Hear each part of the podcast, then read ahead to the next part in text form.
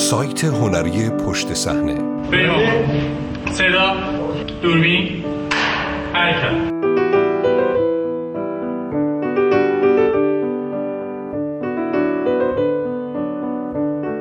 دنیای پنهان سرپرست بازیگرها. سیستم بازیگر شدن و انتخاب بازیگری در هالیوود چطور کار می کند؟ لارا بارنت نویسنده و روزنامه نگار حوزه هنر و منتقد در نشریات گاردین، ابزرور و دیگلی تلگراف. دو رمان معروف ها و نسخه های مختلف ما از آثار اوست. مترجم سعید کازمیان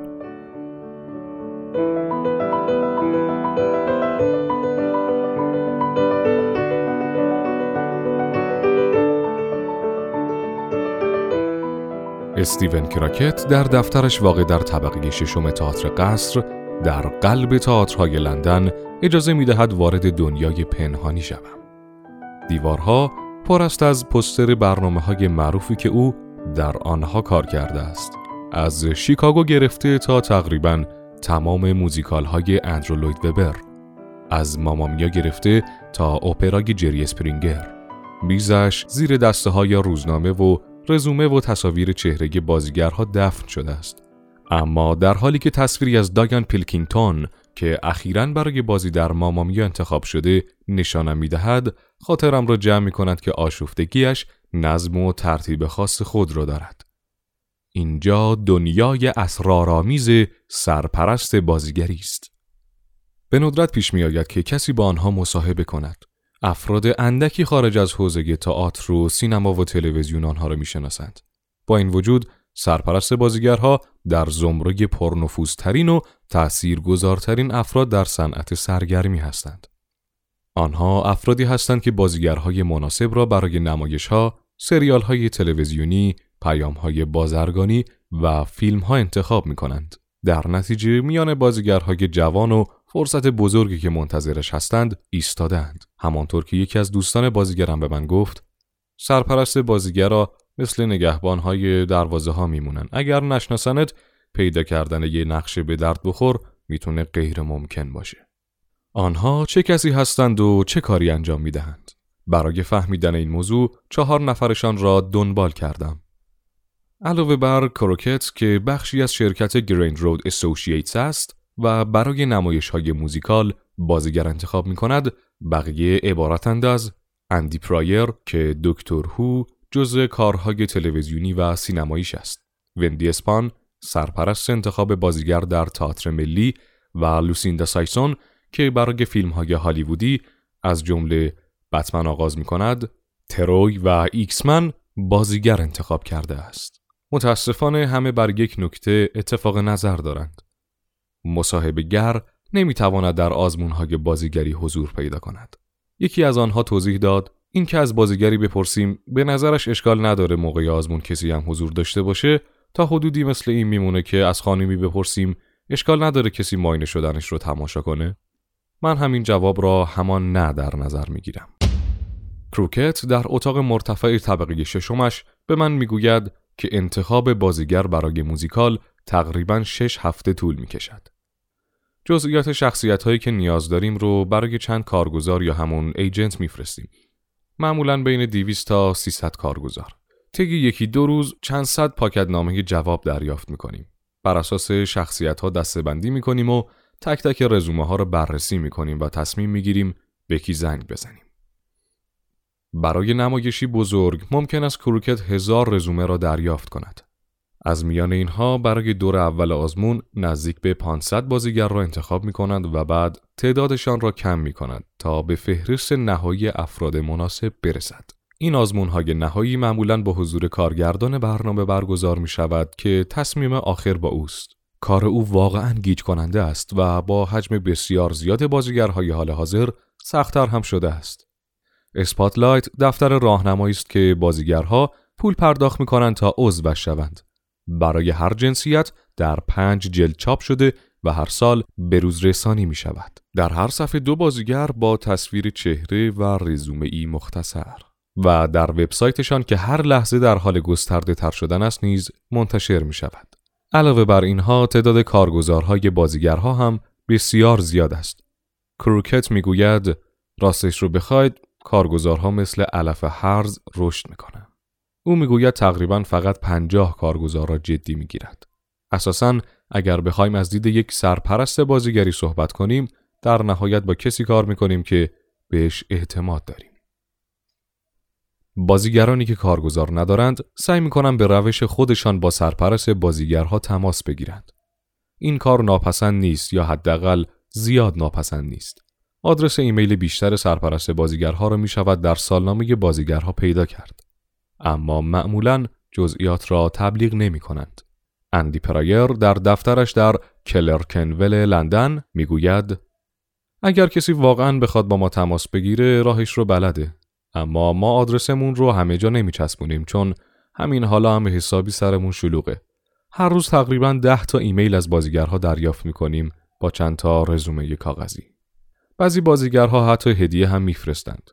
پراگر چهره در هم می‌کشد و می‌گوید بدتر از همه وقتیه که یه کار دریافت می‌کنید با چای کیسه ای تازه روی کارتم کلی اکلیل پاشیدن. برای همین به محض اینکه بازش می‌کنید سر تا پاتون اکلیلی میشه. ازشون که بپرسی جواب میدن فقط می‌خواستیم توجهتون رو جلب کنیم. باید بهشون گفت موفق شدین. حالا ما باید این گندکاری رو تمیز کنیم. پیش آمده که پراگر بازیگری را به واسطه رزومه قویش بدون اینکه درخواست داده باشد قبول کند اما روند اصلی طبق معمول رفتن سراغ کارگزارهای مورد اعتماد است یا دعوت از بازیگرهایی که قبلا کارشان را روی صحنه دیدند. پرایر آموزش دیده تا مدیر صحنه باشد و قبل از سرپرست بازیگر شدن در تئاترهای بوش و رویال کورت لندن کار کرده است.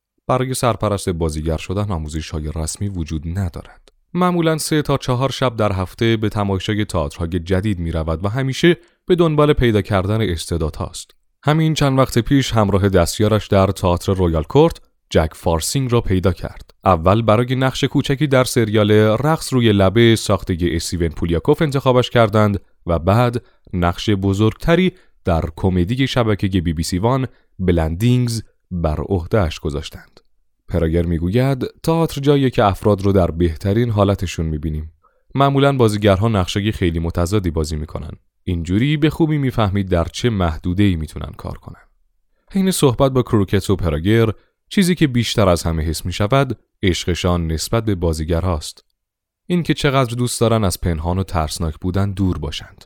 در تئاتر ملی وندی اسپان که می شود گفت تأثیر گذارترین سرپرست بازیگری در تئاتر بریتانیای امروز است نظری مشابه دارد. او می‌گوید باید بازیگرها رو دوست داشته باشین و برای کارشون ارزش قائل باشید. بخواین که حس کنن راحتن و بهشون توجه میشه. وقتی برای آزمون میان دم در آسانسور میریم استقبالشون. بهشون آب میدیم و میگیم باید انتظار چه چیزی رو داشته باشن. تنشای عصبی باعث میشن آدمها کارای خندهداری انجام بدن. چند نفری داشتیم که اشکشون در اومد.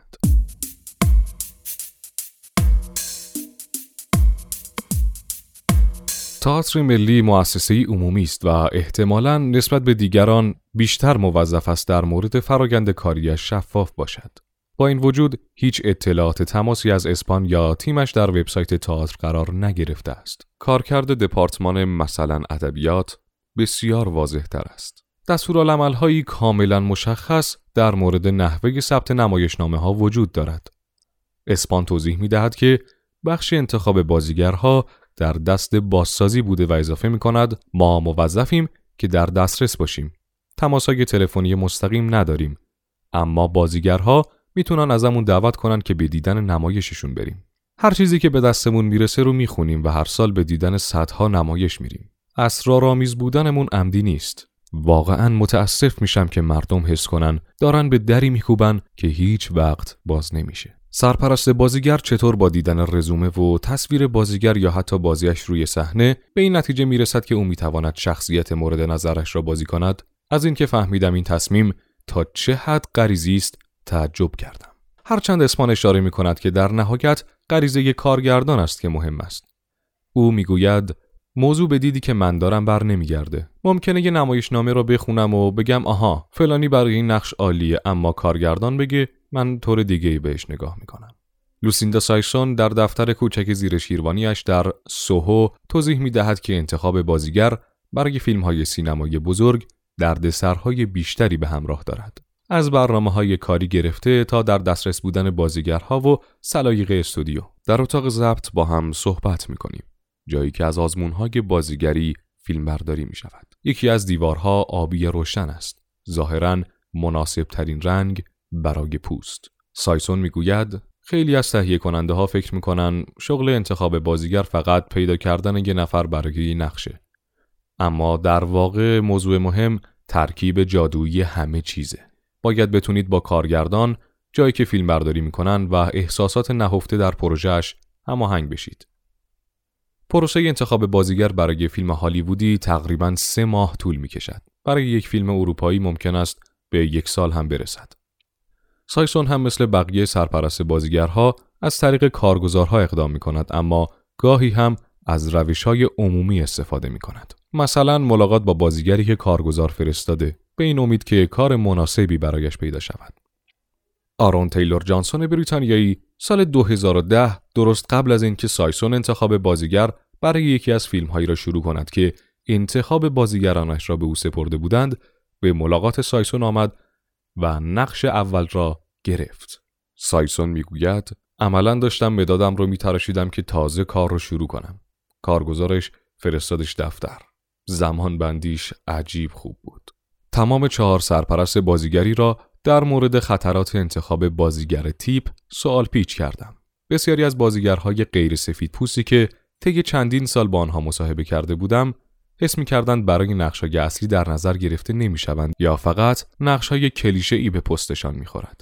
همه گفتند خیلی به این مسئله فکر می کنند و به نظرشان کم کم اوضاع دارد بهتر می شود. پرایر می گوید بیشتر آدمایی که تو این سند با ما همسو هستند ذهنایی کاملا باز دارن. موضوع فقط پیدا کردن آدم مناسب در زمان مناسبه. در حال حاضر شرایط برای بازیگرهایی که از اقلیت‌های نژادی هستند خیلی بهتر شده. زمانی بود که فقط بچه های سفید پوست طبقه متوسط می‌تونستن به بازیگر شدن فکر کنن. حالا بازیگرهای سیاه پوست خیلی بیشتری داریم. اسپان در پایان بار دیگر به نقشی که دارد فکر می‌کند. واقعا شغل عجیبیه. در موقعیتی هستیم که تأثیر گذاریم اما قدرتی نداریم. تصمیم نهایی با ما نیست اما می‌تونیم تصمیم بگیریم کی در دامنه انتخاب قرار بگیره.